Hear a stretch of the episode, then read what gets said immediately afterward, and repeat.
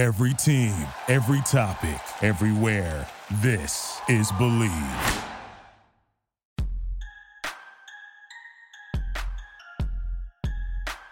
Welcome to the USC Football Podcast on the Bleav Podcast Network, Los Angeles' number one sports podcast network, the only place with a show for every team in LA and more. We believe in our teams. Do you believe? I'm Nara Weng, and my co host, as always, is the 2005 All Pac 10 defensive end for USC and 13 year NFL veteran with the Bengals, Browns, Cardinals, and Raiders, Frosty Rucker. Frosty, you were there for the big rivalry game, and we'll get into the details of what happened on the field in a moment. But how was the atmosphere around campus and the Coliseum?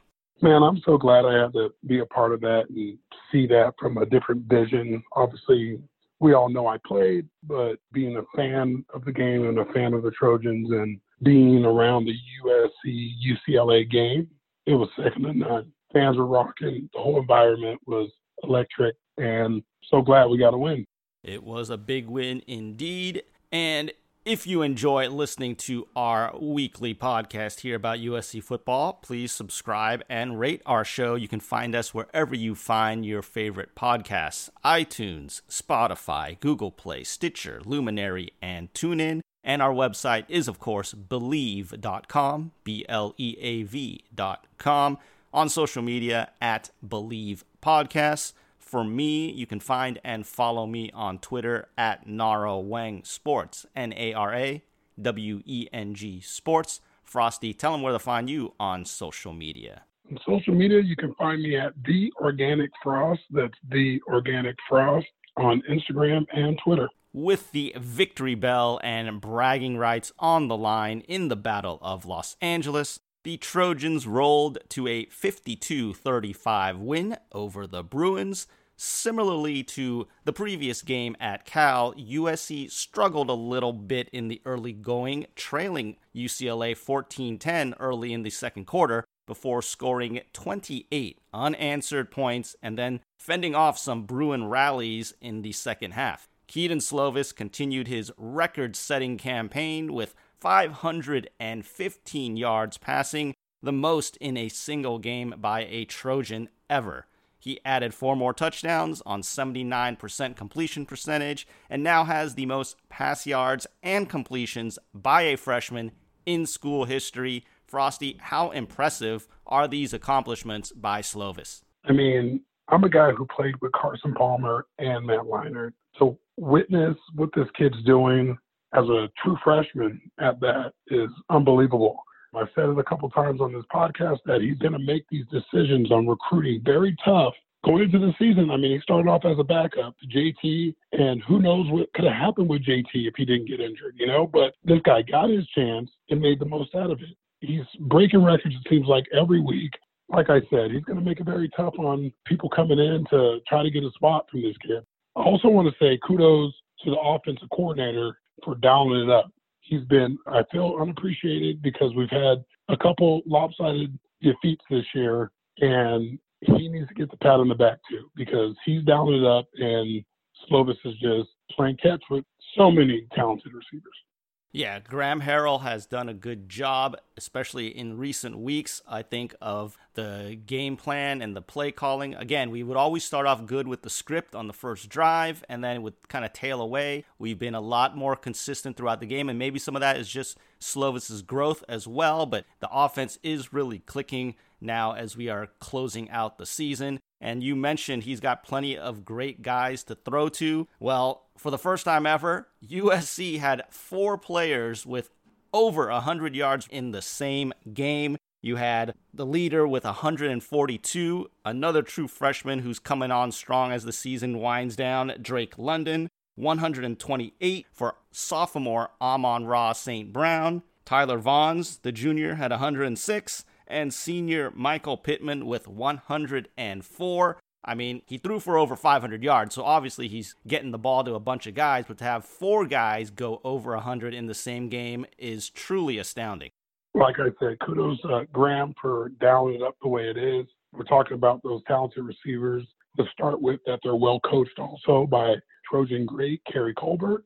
Spending time with the great Mike Williams at the game, talking about these guys, and he was just so impressed. He said the majority of it is just how smart they are, how they catch the ball, and how hard they work. And they led the team this whole season. And like I said, kudos to Keary Colbert, the whole offensive staff for putting those guys in position to be as great as they've been. And we have a lot to look forward to as Trojan fans. Definitely. And one of the guys really making his senior year count, Michael Pittman Jr., 13 big catches for the 104 yards that I mentioned, two touchdowns. And on the banquet the next day, he was named as expected, the team MVP for USC. We've been saying it on this podcast for a while now. It was made official by the team. He is the MVP for the season. And he also got the news that he is now a finalist for the Fred Biletnikoff Award that goes to the best wide receiver in the country. He is along with Oklahoma receiver CeeDee Lamb and LSU receiver Ja'Marr Chase the three finalists for the award. So last year's winner, Jerry Jeudy, who everyone assumed would be back there, obviously those three guys had better seasons, and one of them is going to be the top receiver in the country. A big honor for Michael Pittman Jr. And we should also note that not just the great on the field exploits by Michael Pittman Jr., but he does a lot of stuff off the field as well, and he's getting recognized for that. He's up for a couple of awards that go to college football players that exemplify greatness both on and off the field. So, one of the awards he's up for is the Jason Witten Award, and he is a semifinalist there, and he's also a finalist for the Pop Warner Award. And again, both of those awards measure a player's contribution both on and off the field. So, Michael Pittman Jr., not just great on the field, he's great off the field as well. Yeah, and I'd like to say, uh, note that his uh, father in his life that is guiding him the right way and shows. Like you said, on and off the field, this guy's just a complete stud. He was my MVP pick when the season started. I just loved everything about his game big, strong, physical, smart, and a team player. And guys look up to him. So hats off to Michael Pittman Jr., his whole family for raising a great kid like that. Like we just said, he's getting recognized for all the right things. So kudos to them. Yeah, Michael Pittman Sr., of course, played for over a decade in the NFL at running back. And a lot of times you'll find the sons of star players or pro athletes I mean, let's be honest, can sometimes be maybe conceited, a little entitled, and that is the furthest thing from what Michael Pittman Jr. is. So, like you said, he's been raised very well by his father and a great family around them. And of course, his younger brother is a freshman receiver up at Oregon, and we'll see how he does against us as the years go on. But yes, Michael Pittman Jr. deserves everything that he is getting. And the other bonus that we saw in this game was the return of Vavae Malepeai, running back who missed five games after having knee surgery for a knee that had been bothering him since the beginning of the season. But he returned, and along with Stephen Carr, the two of them combined to run 21 times for 147 yards and three touchdowns. So not only was the passing game on, but the rushing game was on for USC as well. Yeah, they were completely on Saturday afternoon. Their offense was completely explosive, and UCLA really couldn't match up with that.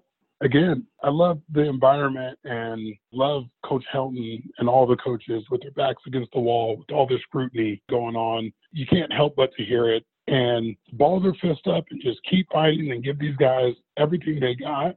That's why we won that game. And Coach Helton's making it very tough. It's a very tough decision coming up with all this chatter he's going to make it a tough decision, but we'll see how it plays out. Yep, and we will discuss that a little bit more later in the show. Now let's flip it over to the defensive side of the ball and the Pac 12 Defensive Player of the Week. Talanoa Hufanga, 18 tackles, two of them for loss, had a sack and a pass breakup in the game. He was all over the place. And again, he's been banged up with injuries all season long, but he keeps fighting through it. He even had to sit out a few plays after it looked like he took a big block on a play in the second half, came back in. He's just so tough and again honored with the Pac 12 Defensive Player of the Week for the big game there. And last year, Joshua Kelley ran all over USC to a record 289 yards, most rushing yards ever in the series between these two rivals. Well, this year, SC holds him to just 45 yards on 15 carries. He did get a touchdown. On the flip side of that, though, Dorian Thompson Robinson kind of went off. He had 367 yards passing, three TDs, ran for 64 more, and another TD. So the defense, it seemed, was really good in the first half, even though UCLA got off to a start that they got a couple of touchdowns. But for the most part, I thought the defense held up pretty well. It was in the second half after SC had gone on the run to take the big lead I don't know how it looked to you there, but it seemed like maybe they got a little bit comfortable. They started missing tackles, and they let UCLA hang around and make it interesting. Yeah, they kind of put Clancy in a tough spot. When you start getting a lead like that, depending on what defenses he was calling and coverages wise, you have a quarterback that can run. So if you're in a man defense and guys are matching up man on man with these guys, that quarterback has access to take off and run. And it's just one guy to beat. So playing with the lead sometimes is good. In this case, we still won the game, but it made our defense look like Swiss cheese a little bit. Glad we got the victory. And even though the defense maybe slacked off a little bit in the second half, they still did enough to get the win. Although I will hand it to UCLA quarterback Dorian Thompson Robinson. He definitely looked like he was struggling out there. His ankles had to be wrapped up during the game, both ankles, and he was limping around noticeably, but he gutted it out and he kept them in the game. But in the end, USC too much for UCLA. And one of the running themes of the season has been issues on special teams, and we did see it again in this game. The very first drive, it looked like USC's got the stop and they're going to get the ball, and running into the punter extends the UCLA drive. They end up getting a touchdown. And then when we get the ball, we're headed in and looking to get a field goal try, and SC has to call a timeout because there's only 10 men on the field because Jalen McKenzie had run off the field. They had to call a timeout just to get a field goal kick. Then Amon-Ra St. Brown muffs a punt. Also, this is all in the first quarter. I mean, in the very first quarter, three big gaffes on special teams, and then there was a block in the back on a punt return in the second quarter. And Chase McGrath, who's really been so good all year, kicking field goals, had only missed one coming into the game. He misses one in the third quarter, and so special teams have been an issue. Penalties, not as much, although they were still seven for 57 in the game. Center Justin Dedich had two a personal foul with a hands to the face and a false start, and Drake Jackson continues to have issues with personal fouls. He picked one up for a hands to the face as well. So that kind of leads me into the Helton hot seat scale poll that I run on Twitter every week to get the pulse of Trojan Nation on how they feel about how hot the seat is for Coach Clay Helton. And these are some of the issues that people have complained about throughout the years. And again, though, when you beat your rival, I think that helps temper things a little bit because this week Carolina Reaper, which had been winning with over half of the vote in previous weeks, only 20% of the vote this week, and no votes for Ghost Pepper. Instead, Habanero wins with 60% of the vote. Cayenne got 20% as well. So the two hottest peppers this week only combined for 20%, while the two less hot go for 80%. So, how would you feel, Frosty, about what you saw from kind of the various issues that we've talked about and many people have talked about with SC under Helton? I want to talk about the pepper rating, right? So, I think people are actually getting wiser to know that you can't vote for the hottest one because there's a lot more into this decision if he's going to be canned or not, right? I think the fans are smart enough to not just go all in on the Carolina Reaper this week, just for the simple fact USC has a very, very, very tough decision to make with Coach Helton. There's a lot of money on the books. I know a lot of people, when you talk of SC and give us our name of University of Spoiled Children, they don't care about the money that we'll get some more. There's a lot of money in the books to fire a guy that, if you're looking at it from the past, the team got better than it did the year before. But at the same time, people want change. And I don't think it's because he's a bad guy. I think they just want a sexier pick. I think it's time USC goes in that bag and finds their guy, which makes Mike Bohn's decision the biggest one of his USC tenure. Who he finds, or if he sticks by Helton, it may just be for a year, right? It may be for a year so something else opens up and he gets his guy with all that money in the books. Who knows? So I think the fans are kind of seeing through it that it's not just about the pulse of if he's a likable guy, but more so how they're going to attack this in the business.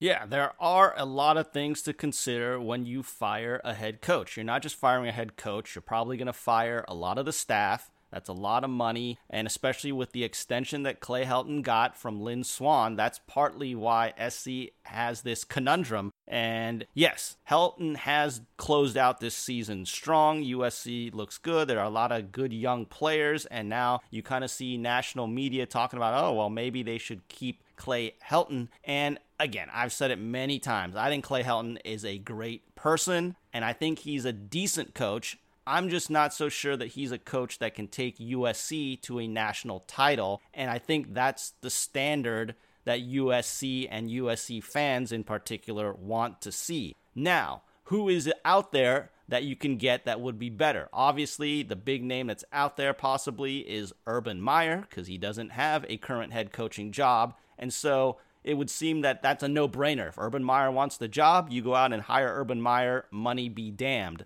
However, if let's say he's not interested or the money is too much, because even for USC, there can be too much money on the line, then what are the other options out there? Everyone likes to bring up Penn State head coach James Franklin, maybe Baylor head coach Matt Rhule for the job that he's done there and at Temple before that. So there are some names out there, but it's going to cost some money to bring in a top line head coach. So, what is important to USC? And of course, Mike Bohn's only been on the job for a couple of weeks now. He's going to make this huge decision here. And that's why the decision hasn't been made yet. They're waiting to see what happens this weekend when Colorado and Utah get together on Saturday night to determine who the Pac 12 South champion is going to be. Because Utah needs to win that game against Colorado in order to be the Pac 12 South Division winner and go on to the Pac 12 title game against Oregon. If Utah loses, then USC, by virtue of the tiebreaker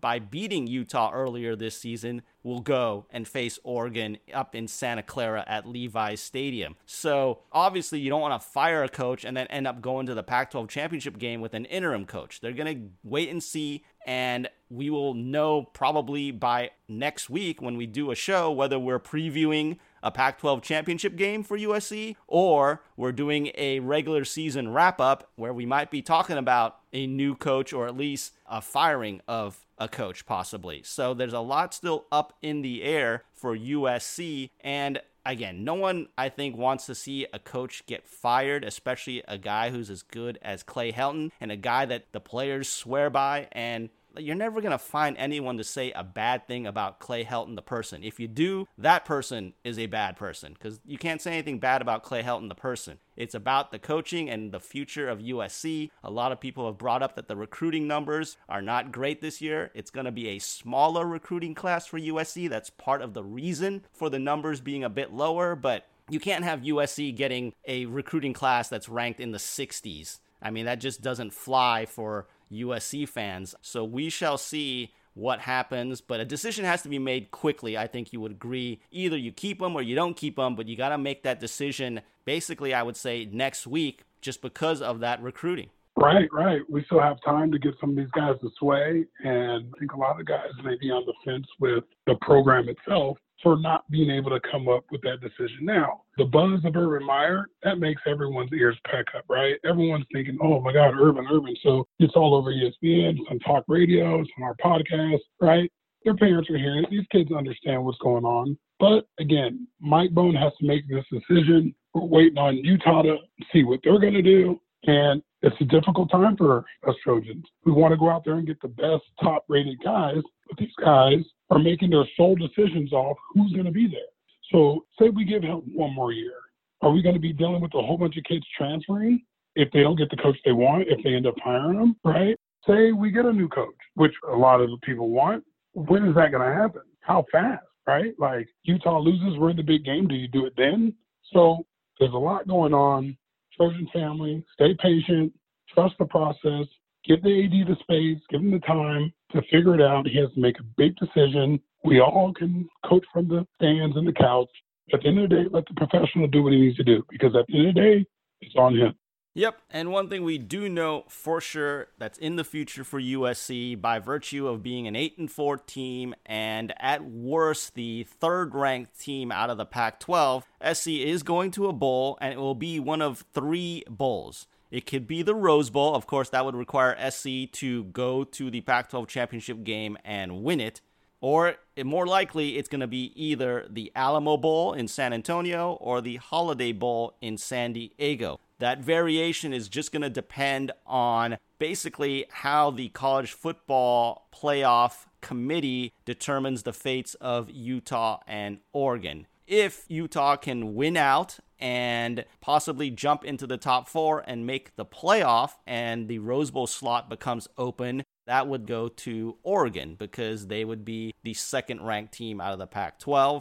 Finally, then that would put USC into the Alamo Bowl. At this point, it's looking a lot like the Holiday Bowl in San Diego, which of course is just a short drive down the freeway from Los Angeles for USC fans to go. I don't know how many of them would be thrilled about going to the Holiday Bowl, but again, that is probably to me the most likely outcome for USC in terms of the bowls. Well, I mean, it is what it is. It's not the season we all wanted, but at the same time, these kids fought, and whatever bowl they get a chance to be a part of is still a memory that's going to last them the rest of their lives. And I wish nothing but success. And I hope it all works out and we can end up in the Pac 12 championship game and playing the Rose Bowl. If it doesn't work that way, we just want to see the process and trust it. So we will probably be talking more about what's going on with USC next week. Again, we don't know what type of show we'll be doing next week. It'll either be a preview of the Pac 12 championship game against Oregon if Utah gets upset by Colorado on Saturday, or we will be doing a regular season wrap up and maybe a little bit of a look ahead to a bowl game. But we'll find out next week along with all of you. And of course, that means if you are listening to our show, please subscribe subscribe and rate us on iTunes, Spotify, Google Play, Stitcher, Luminary, and TuneIn, all the places where you can find your favorite podcasts.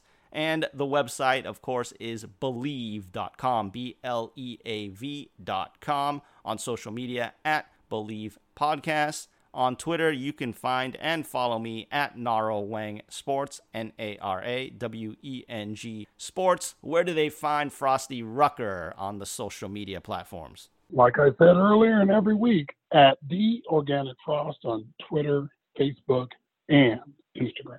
Okay, so now it's time to recap how we're doing in our predictions. A very close race as we finish off the regular season. Again, the bet on the line is someone is paying for concessions at a USC basketball game later this season, and it is tight, my friend, because this week, in the players that we believed in, I went with the freshman receiver Drake London. You went with the senior Michael Pittman Jr. Both had big games. Drake London, eight catches, 142 yards, and a touchdown. Pittman, as we mentioned earlier, 13 catches for 104 and two touchdowns. So I think, Frosty, we got to call that one a tie. I think both guys were great. I think that's a tie on that one.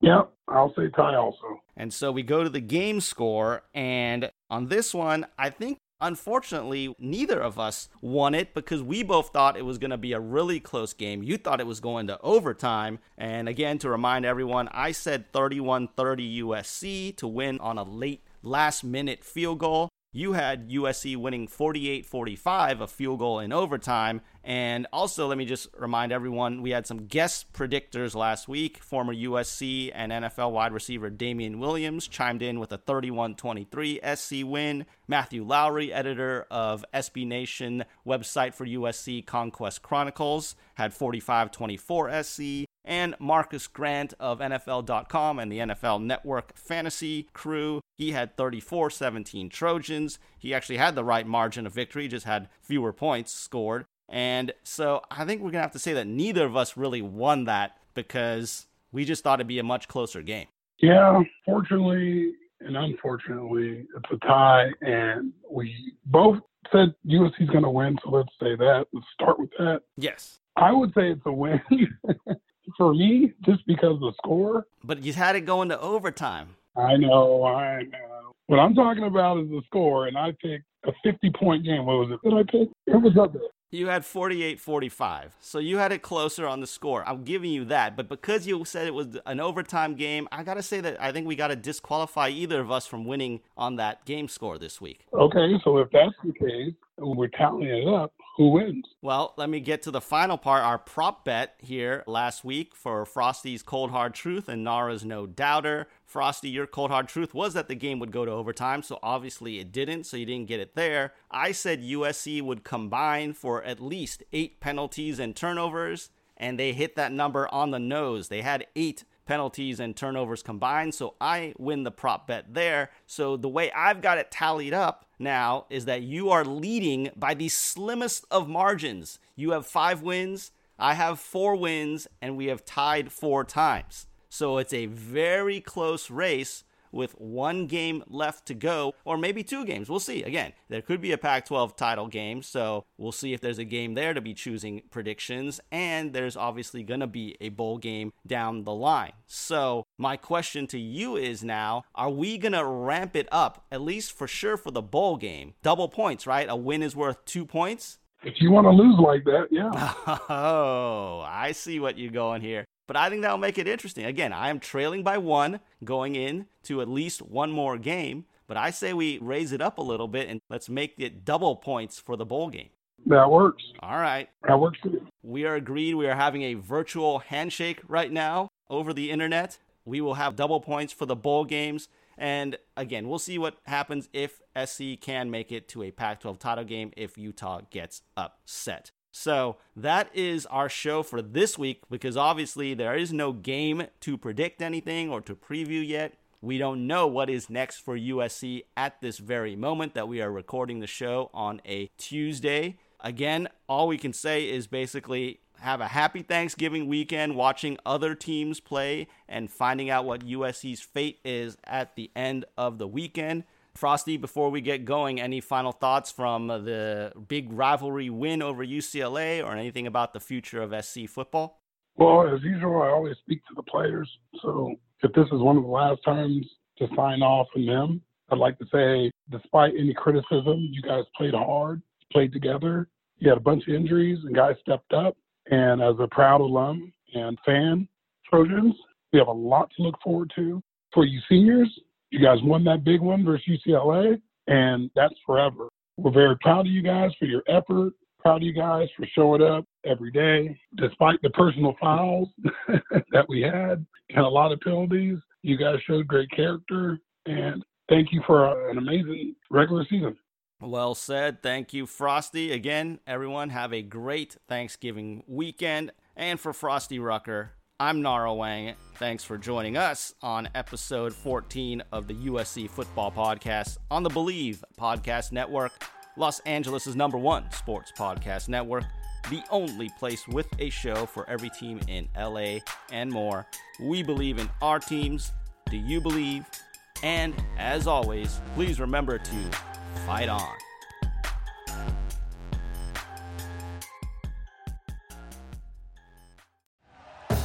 Thank you for listening to Bleav. You can show support to your host by subscribing to the show and giving us a five star rating on your preferred platform. Check us out at Bleav.com and search for B L E A V on YouTube.